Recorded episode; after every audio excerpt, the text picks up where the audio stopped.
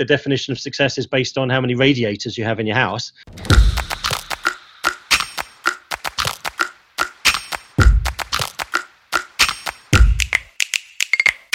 uncovering some of the most amazing stories from some of the most talented innovators and creatives in marketing, tech, and digital. This is the Wonderful People Podcast. And here we are, ready for another episode of the Wonderful People Podcast. Uh, Mr. Jones, tell us a little bit about your week. I'm always, I always look forward to these stories. They're becoming the highlight of my week. So I'm, I dread to think what you've got going on this week. There's a lot of very, very exciting stuff going on here in Bromley, Dan. uh, but the weirdest thing is that today, and we're we're now in early October. Uh, today we had delivery of our Harvey Nichols Christmas pudding. And when you I opened, say October, you did say October. I did say October. Okay. And, and the delivery was this morning. Mr. Postman knocked on the door with a little parcel, which I opened with glee, thinking, "I wonder what this is." It's got Barbara's name on it, and it's a Christmas pudding. So and I believe we've also just ordered our Kelly-Bronze turkey as well. And yes, we are in October. so dinner at the Joneses, Christmas dinner at the Joneses is already sorted. Uh, already sorted, mate. Look at that, perfect. Well, yeah. okay. Sorry to bring you off your uh, your high of the Christmas turkey and the Christmas pudding. I also know that only a couple of days ago, the winner of the Influence of the Year uh, People's Choice, so that was very, very cool for Creative Pool Awards, was a one and only Mr. Phil Jones. Well, there you go. I'm really chuffed about that, Dan. So although I, although my most interesting moments over the last few weeks have been like the Ocado delivery, the dustbin delivery, uh, the Christmas pudding delivery, uh, getting the news that I came first, and I am Creative Pool Influencer of the Year was like, I'm really, really chuffed. It's brilliant. And thank you to all of those people who actually voted for me. Really appreciate it. Brilliant. You see, even in, in the amazingness of your life in Bromley, you're still influencing the world. exactly. so I'm going to hand over to Mr. Jones himself. So our guest today, Jonathan Cummings. Uh, how does a 20 something year old lad from Essex wind up running the marketing of one of the UK's most historic membership organisations, the Institute of Directors. And more importantly, how does that person transition into leading one of the world's best known design and advertising agencies across the whole of Asia Pacific region? Today, we're speaking to Jonathan Cummings, VP of Landor and Fitch for Asia Pacific, about saying yes, understanding your strengths, upending your life, and most importantly, being a panda paddler. Take it away, guys. Welcome, Jonathan. Thanks very much, Dan, and hi, Phil. Hiya. I want to kick off, Jonathan, with a question we always kick off with. Slight curveball question, but let's let's get going. If you were to be stuck in a lift with someone, who would it be and why? Great question. I mean, living here in Hong Kong as well, you know, getting stuck in a lift is a is a, an, an, everyday possibility. So something I've kind of thought about a lot. I've always said actually, all the way through my you know my life, that this this kind of thing, I'd, I'd love to spend some proper time with the Queen, the Queen of England, um, just to be be uh, specific about that. Just because I think with her longevity and the people she's met across the world, I kind of feel that you'd get some real perspective on, uh, on, on on different things. You think that you know Winston Churchill was prime minister when she came to the throne and all the way through. But I think actually in more recent times, I'm, I'm kind of interested to spend some time with Barack Obama. I just love to uh, to have a you know a, a, private little chat about his perspective on uh, on on that particular part of the world and its influence on the rest of the world at the moment. Good answer. Good answer. I know. Look at that. We've got ourselves a, a well-informed and educated chap here. Jonathan, you're, when when I met you all those years back, you were very much at the Institute of Directors, and in the role you had there, you would have been able to invite Obama because that was part, part of the role was getting the leaders from around the world to come and talk at the Albert Hall. I, th- I think, going back from memory, it was about 4,000 people then as well. It was like huge affairs. But could you tell us a little bit about your background at the Institute of Directors, what your role was, and and how your open-mindedness, if you like, allowed you to move into other things? Yeah, I mean, it was a great role, and it always took people by surprise. I mean, back then I was what in my mid mid to late twenties and uh, had you know quite a big role across that. You know, this hundred year old organisation, this Pall Mall Gentlemen's Club. You know, very much seen, I think, and, and a misconception. You know, that this was a, a very much an old school, old school tie kind of organisation. And here I was, you know, some kind of uh, this kid from Essex. Um, you know, there's suddenly in the, the midst of all of this and. Uh, and I think that helped me a lot. You know that I I didn't you know I, I kind of saw the opportunity with that organisation. You know the role it played in terms of helping directors, you know, people trying to run businesses, not just the big multinationals, but but startups as well, and from you know from from all different sectors and all different walks of life. And there was the opportunity, as you say, you know, with with some of the events, some of the publications, the conferences, the courses, and so on. Here was an opportunity for for them and, and for me equally, you know, to, to learn from some of the great people around the world, whether that was, you know, sporting heroes. And I think you came to and helped us actually, I think, secure a lot of the, you know, some of the greatest sports people in the world to come and share their stories.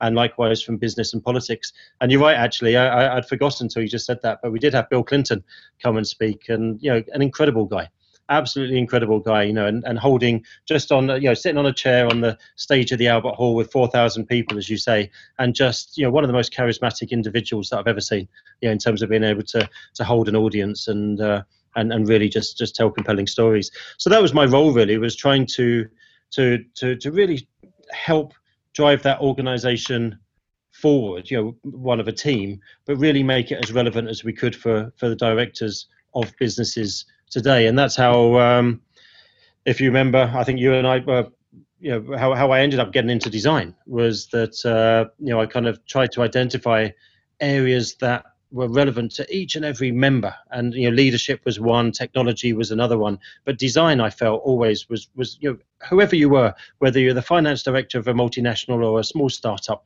design was such an important um, discipline and aspect. And and so we pushed hard during that period to try and you know really kind of sell the virtues and get people to understand you know the importance of design in business. Yeah i seem to remember you you came to your first podge lunch back when the podges were held at the atlantic bar and grill.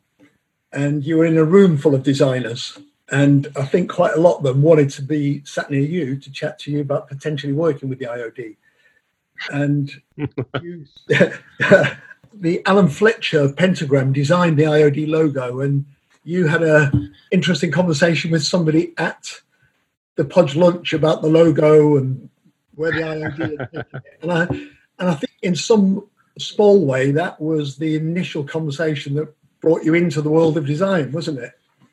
Well, it was. I mean, obviously, you know, at the time, um, you know, George Cox, who became Sir George Cox, was the Director General, and, and he, you know, as, as uh, Chairman of the Design Council, and he was playing a big role over there. And you're absolutely right. Alan Fletcher um, designed the IOD logo, which is one of the incredible. I mean, Alan Fletcher did a lot of incredible work, and, and that mark itself is tremendous. But the thing I always loved about it was the uh, the D is it was you know apart from some some awesome graphic design. Um, kind of insight that I learned from it. But the D is bigger than the I. So it was always directors before the institute. You know, it was about the individual members. Alan Fletcher always felt were more important than this hundred-year-old organization. You know, it's only, you're only as good as the current membership.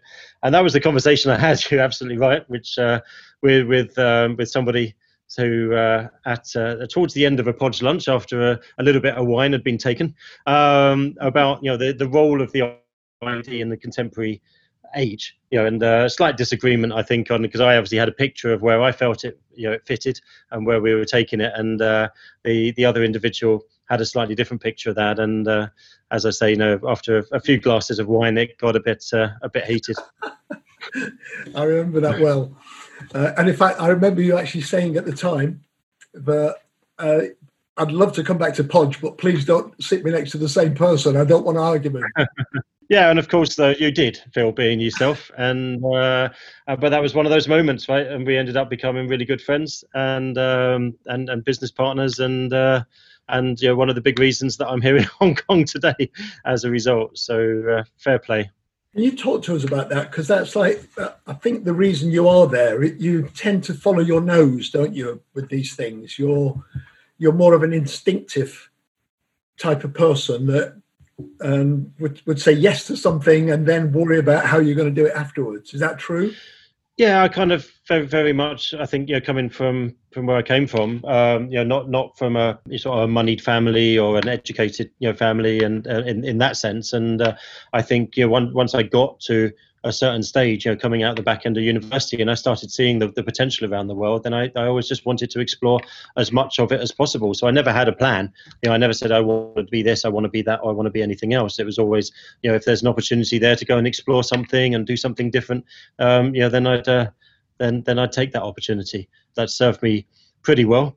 Um, I mean, there's obviously parameters and principles around all of that as well, but uh, but it's definitely you know been been something that. Uh, um, that I've always followed, I suppose, as a principle is is just think think about you know what what that bigger picture might be and where I might fit in, what what I might be able to influence. How long have you actually been in Hong Kong now? So I've been here coming up for twelve years. Yeah, I'll be 12, 12 years uh, in in a couple of months, and so uh, yeah, that was definitely a decision that uh, that served me well, that I've enjoyed very much, and hopefully will be here for uh, a long time to come. It'd be interesting for you if you tell us because when you started, in Hong Kong, uh, you didn't go to an existing design agency. You actually started one within the Hong Kong community. And how many years was it before you actually became agency of the year? Just chat to us about the process of starting from scratch, no clients, no staff, and, and then building what. I had no idea what I was doing. I was, I was um, no real agency experience. You know, I joined um, Start Judge Gill, Start Design, um, you know, in London um, with with the amazing, you know, Mike Curtis, Darren Whittingham, Kevin Gill. Um, a few years before that, and, and we'd kind of ventured into Dubai and Moscow, and you know I learned a lot off those guys in, in such a short period of time. And then when I came to Hong Kong, it really just was me and a laptop, but with an incredible set of credentials to, to, to play with and, and some, you know, again, great mentors and teachers around, you know, those guys and, and others, including yourself, Phil. And, and so it kind of gave me the confidence to, you know, to, to, to really just get out there and, and know that, you know, we, we could do a great job. I did have the backing of the guys in, you know, in London, but what I learned very quickly was that, you know, I needed, you know, they, they, the, the clients in Hong Kong and, and the broader region, you know, really wanted that capability. They wanted the team on the ground here. So we had, I had to work hard. I had to work fast. I had to learn fast about how to build a team, um, you know, and the right team with the right characteristics and, and so on. Everything you know that, that you know very well, um, in order to, you know, to, to, to to to one you know winning the work is one thing but doing it and building that reputation um, and building it locally when we didn't have a reputation you know we had some great credentials from london that was the real challenge. Um, and that was so that would have been the beginning of 2009 we started. First couple of years we picked up a couple of big uh, influential clients i think is, is fine. You know they might have been the biggest in in fee paying terms but they were jobs that, that really uh, got people's attention. And then 2014 we won Agency of the Year, uh, so just five years in, which was was great, and it was particularly good because it was the brand consultancy of the year that we actually won, and it was the first time I know that uh, people in the industry here were really happy because it was the first time that a brand consultancy actually won that, and not one of the ad agencies. So it was you know it was, it's a different market here. It's a very advertising led market, or at least it was in those days. So for us to kind of come in and really develop the kind of concept or, or, you know really bring to the fore the concept of a brand consultancy was something I'm still to this day very proud of. What about the uh, the language? Is that obviously lot speak English, but have you, have you learned the language since you've been over there? I'd love to answer you in, in fluent Cantonese or Mandarin there, but uh, uh, Hong Kong is a, an officially bilingual city, so English and, and Cantonese. And uh, I've learned a little bit of Cantonese, you know, for, for social purposes, and I've learned a little bit of Mandarin. But one of the things in building a business, I mean, it's one of my big regrets actually of being here. You know, that I've been here 12 years now, and if I'd really applied myself over those 12 years, um, you know, I, I would think I, I, could have got a lot and should have got a lot further with my language skills. But uh, I think you know, like a lot of us native English speakers, we get a little bit complacent and lazy about it, and you know, when we don't need to, you know, we can get by without having the language. But I often think now, you know, just how you know how, how proud I'd be of myself. I think if I'd if I'd applied myself, there's still time. You know, I I, I think uh, yeah, that's that's one of the things I haven't done quite so well in the last 12 years. How about the education for the children? Because you've your family's there. Your your children speak the language.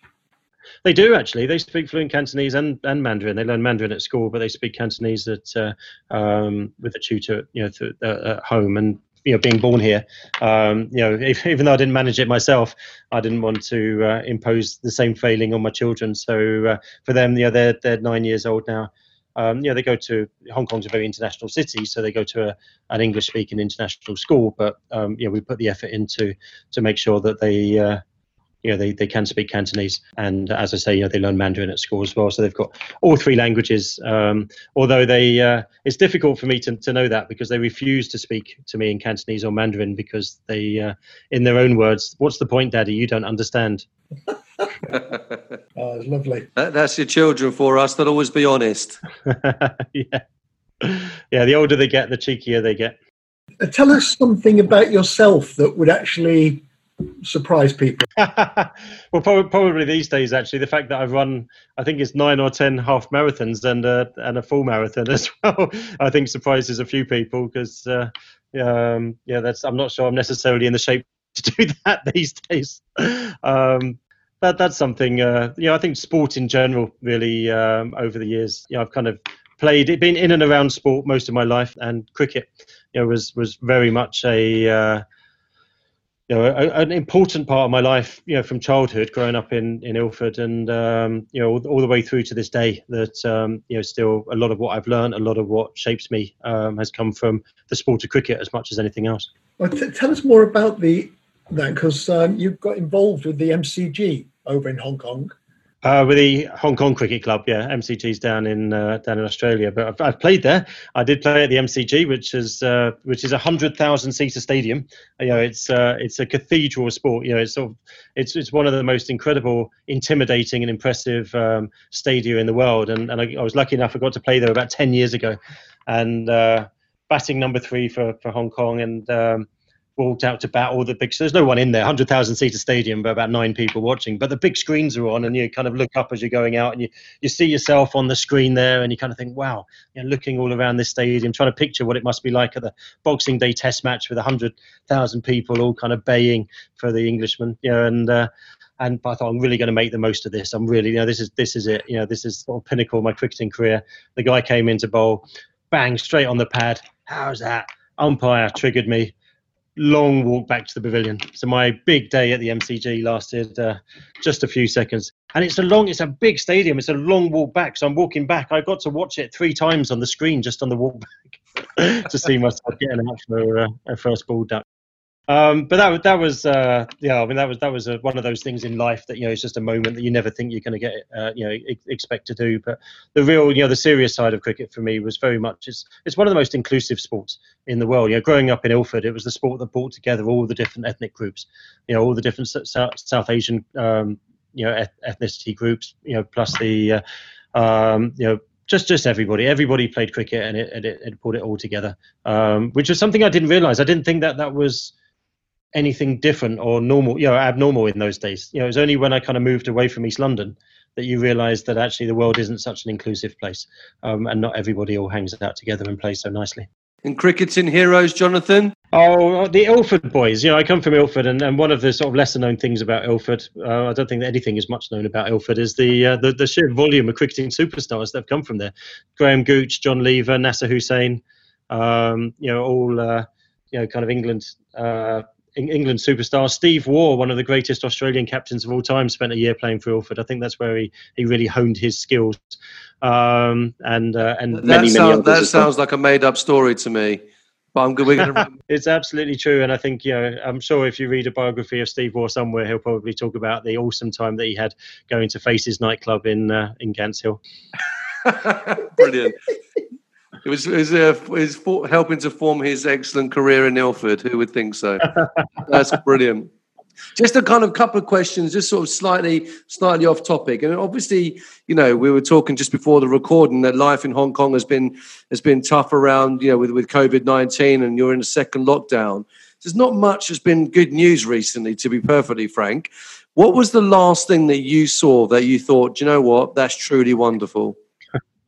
Yeah, you're right. It's been a it's been a tough 13 months in Hong Kong because we had the Hong Kong protests last year, um, which kind of got a bit serious towards the back end of the year. Then obviously we had the first wave of COVID, then we've had some sort of geopolitical issues, and then a, a second round of COVID. So yeah, it's not not a lot for all over the world. I think there's not been a lot that's wonderful.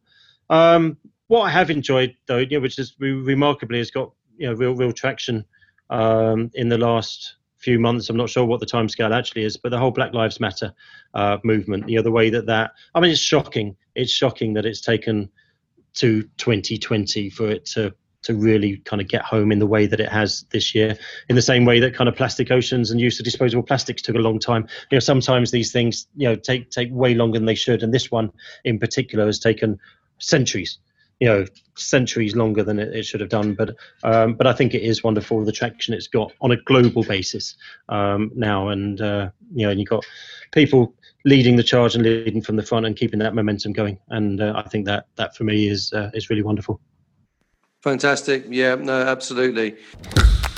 Enjoying our podcast? Remember to subscribe share and leave us a review. And um, I mean, obviously, you've lived, you know, in Hong Kong. You do global business. Tell us a little bit about Cambodia and uh, creating the world's largest dragon boat team. What's that all about?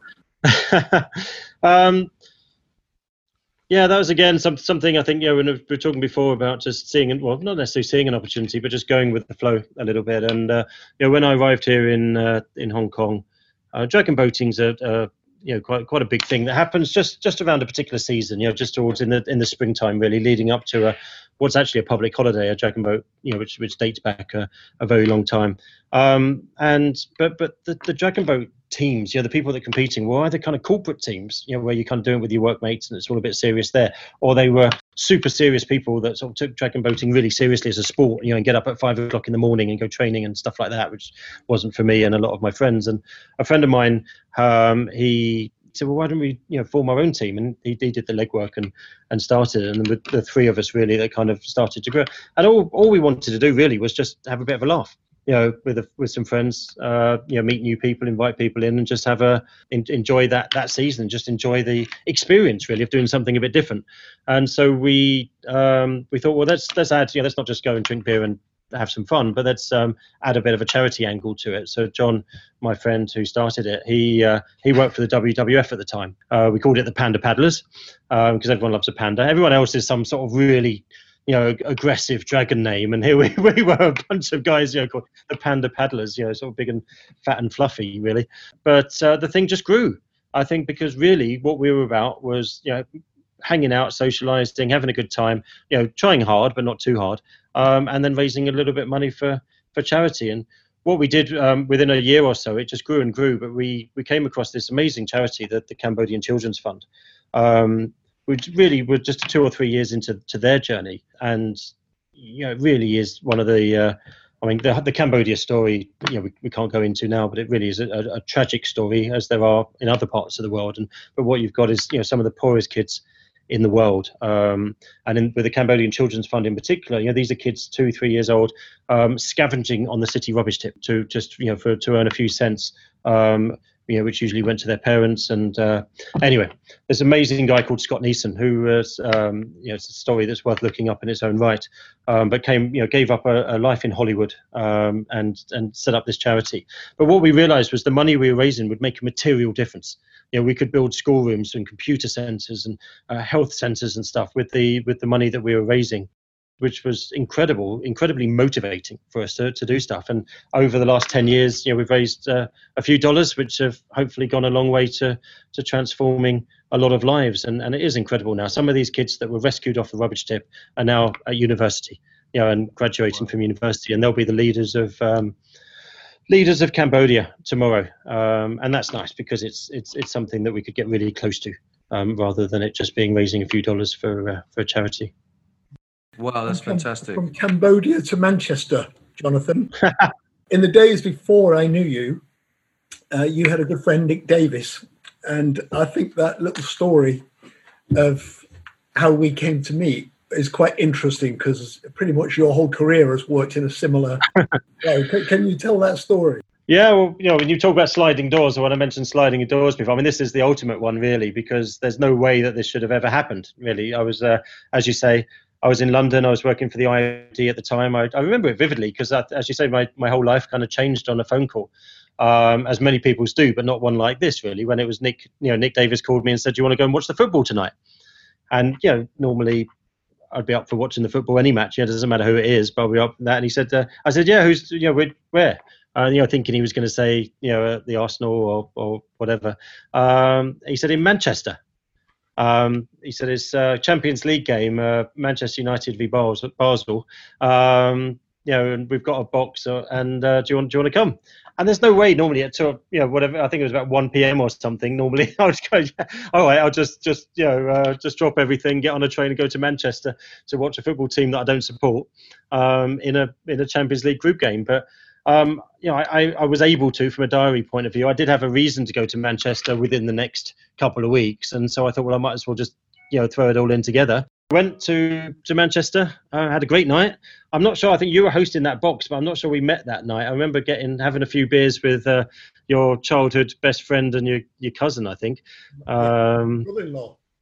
Your brother-in-law, that was it. Yeah, I remember having a great, very drunken conversation about, um, you know, the, the, the definition of success is based on how many radiators you have in your house, um, which I still haven't quite worked out. I might, you might have to give me his number so I can give him a call, um, work it out because I don't have any these days, which uh, is troubling me.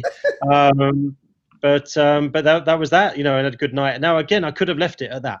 I could have left it. Thanks, Nick. You know, Nick was my friend. He was there.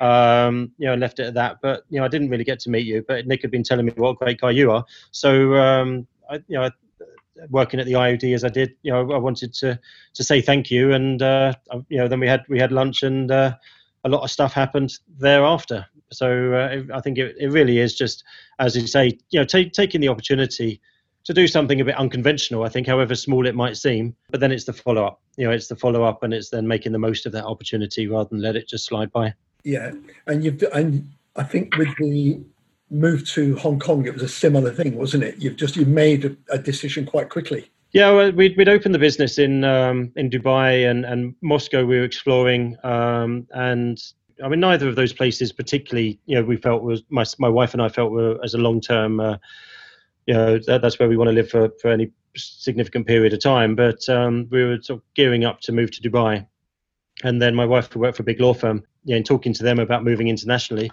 they, uh, you know, they, they they said to her, well, actually, you know, if you're if you're looking at moving internationally, maybe a better job for you in uh, in Hong Kong, and um, you know, it took us about 30 seconds, I think, to decide that, you know, we'd, we'd go for that, um, even though we'd never been here. My wife's actually ethnically Cantonese, but born in, as you know, Phil, but, uh, you know, born, born in Dublin, um, and, you know, had, uh, knew nothing about Hong Kong. Um, so it wasn't that she had this sort of, uh, you know, lingering desire to, to come to, you know, ex- explore her roots. It was really, you know, we, we had, we knew friends that lived here. We knew it was a great place to live. And um, we just thought that sounds like an adventure that we should, uh, we should go on.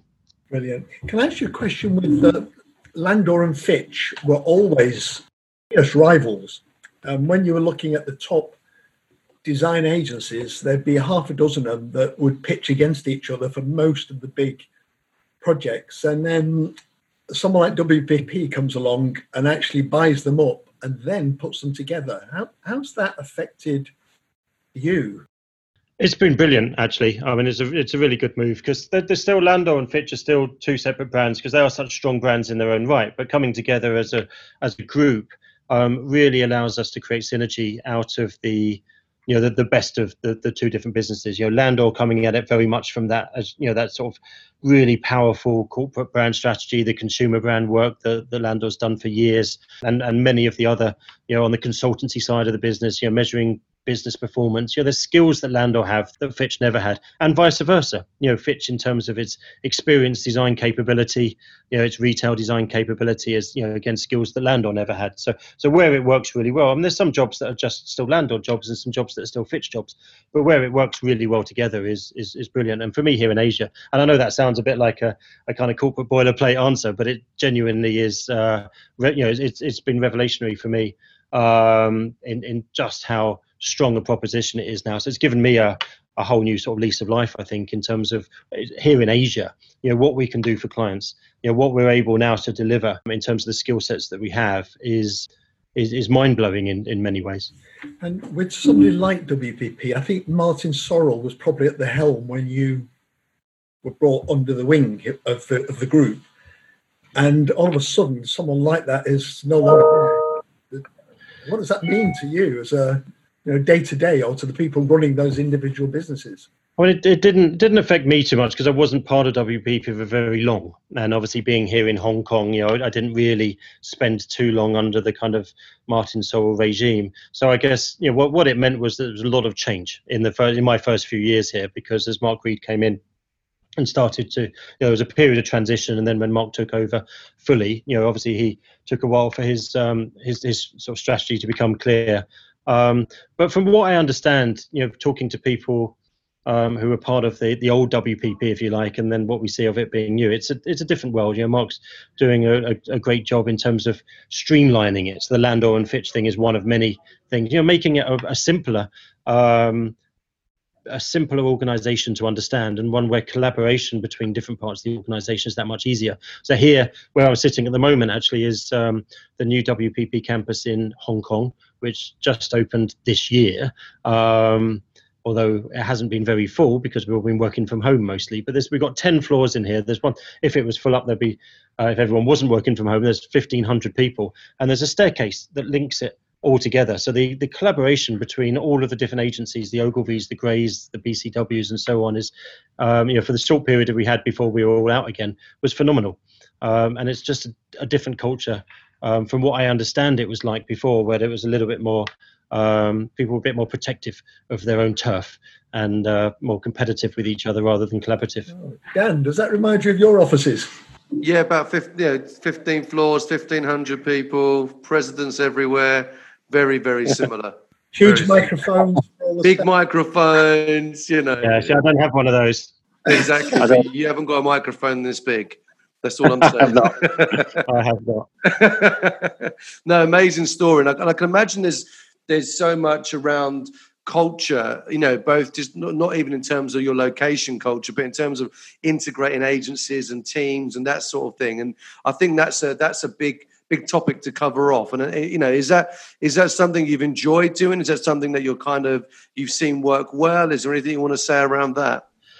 It is something I, I enjoy absolutely because uh, two two different sides to that. One is culture in terms of you know different nationalities and different backgrounds of individuals. And here in Hong Kong, being you know, just like London, being such a cosmopolitan city, I think that's why I love Hong Kong so much. Being a Londoner, um, you know, is I mean I think here um, in the the 50 odd people that we have in the studio in Hong Kong, I think we have something like 18 different nationalities, you know, coming from all corners of the world, and it's that's just brilliant. And Asia itself, you know, living here in Asia, and again, you know, just so many different cultures and so many different things to, to learn and understand. You can never, never, ever kind of really get on top of it. Um, and then, you know, from the business point of view, again, you know, Landor and Fitch, uh, as Phil said, you know, kind of different cultures and, and really, but, but seeing the synergy, seeing where the opportunity is and really helping everybody understand that and really helping people make the most of that and seeing that it's, you know, it's a really positive thing. Um, and there's so much potential to do extraordinary work if we really create synergy out of it yeah, you can never tire of, of having those sort of conversations with people. Yeah. That's really interesting, and I think you know there's there's a there's a whole evolution of culture, isn't there, within a business environment? You know, where things become so much more collaborative, and you're genuinely trying to find synergies. Now, having said all of that, life's got complex in many ways, and uh, one of the final questions we always ask in these in these episodes is that as an agency, we're all about taking complex client problems and delivering wonderfully simple solutions. So, what's one of life's complexities that you would like to see made simpler? oh, there's sort of global politics at the moment. If you can sort that one out, that would be uh, that would be a result on a, on a, on a personal level. I suppose from a brand point of view, and I told you, we spend a lot of time thinking about customer journeys and everything. I still don't get the insurance industry. Why is insurance so complicated and so difficult? I don't get it. You know, pages. How can you get away? We've got the most brilliant lawyers in the world, and the most brilliant designers in the world, and all these great strategists and everybody else. But you still get pages and pages of tiny, tiny print. And I'm sure I know, you know, the, the the the commercial reasons for all of that. But you kind of think when you know when you've had, you know, design at the forefront of creating great brands and great experiences and really sort of building brand trust for so long, how this entire industry still seems to exist in a in an analog silo of its own is uh, is a mystery to me. Good. Oh, that's a big one. How about the journey in? Because you're this is your home time, isn't it? What your eight eight hours time difference. So you've come back in. Seven hours at the moment, yeah. So we're uh, uh, thanks to British summertime, another great invention of the British. My journey's lovely, actually. It, I, I am uh, very lucky. Um, I live on the, the on Hong Kong Island and uh, on the harbour front, and the the, the studio, you know, the, the, the WPP campus is on the harbour front and just further along the island. And if I'm being lazy, there's a bus that takes me about 10 minutes and costs me eight Hong Kong dollars, which is about 80 pence at the moment, which is, you know, an express bus door to door. That's very nice. Um, but actually, you know, when I'm trying to sort of decompress and solve complex problems and make things simpler, I often walk home because um, I can walk all along the uh, all along the harbour front, which, as you you know, Phil, from when you've been here, you know, it's just one of the most spectacular sights. And after 12 years, you never get tired of of looking at the harbour front at night. And so, you know, it's a privilege to to be able to. It's a it's a longish walk, but um, you know, but to, to to particularly in the winter when it's cooler to, to walk along there really is a, a, a massive opportunity to get some personal headspace. I imagine with the children being the age they are, and uh, you and Lily all settled in and, and the group scenario that it's probably unlikely we're going to see you back over in the UK for quite a while, isn't it? Um, what you mean permanently? Yeah. Or yeah, well, I mean, yeah, because of the current situation, it may be quite a while.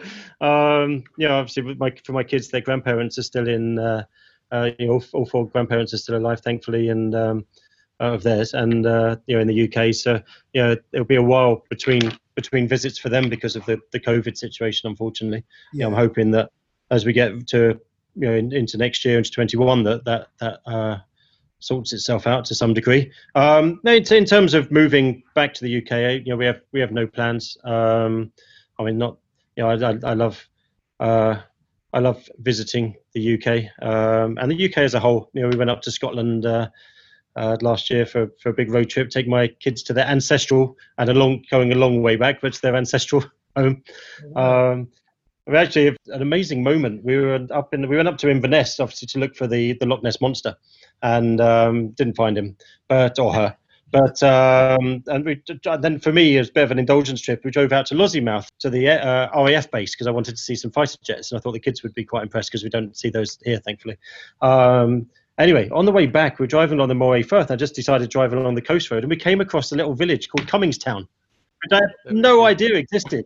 Um, so I've got this brilliant sign. Yeah, it's just there's a sign, you know, welcome to Cummingstown, and so I've got my kids kind of because uh, I told them I'd been telling them that you know Scotland was our ancestral home. Cummings is a Scottish name, and blah blah blah, and um, had no idea that I was going to be able to prove it so uh, so solidly by by the fact we've got a whole a whole town you should have claimed some kind of peerage or lordship over that town there and then, and just told, told, told, the children that you actually own it, and that they're Scottish, uh, old Scottish kings. Yeah, well, well absolutely brilliant to talk to you, Jonathan, and um, so chuffed for you that it's all going so well over there. amazing story. Oh, thanks. Yeah, thanks so much, Jonathan. That was absolutely brilliant just to hear so much of your personal story and obviously also, you know, agency life in a, in a global context. Great to talk to you both and good to see uh, good to see uh, Phil, you're looking so well and Dan with your great big microphone. Thank you for tuning in to the Wonderful People podcast. This podcast is brought to you by Wonderful Creative Agency. Find out more at bewonderful.co.uk.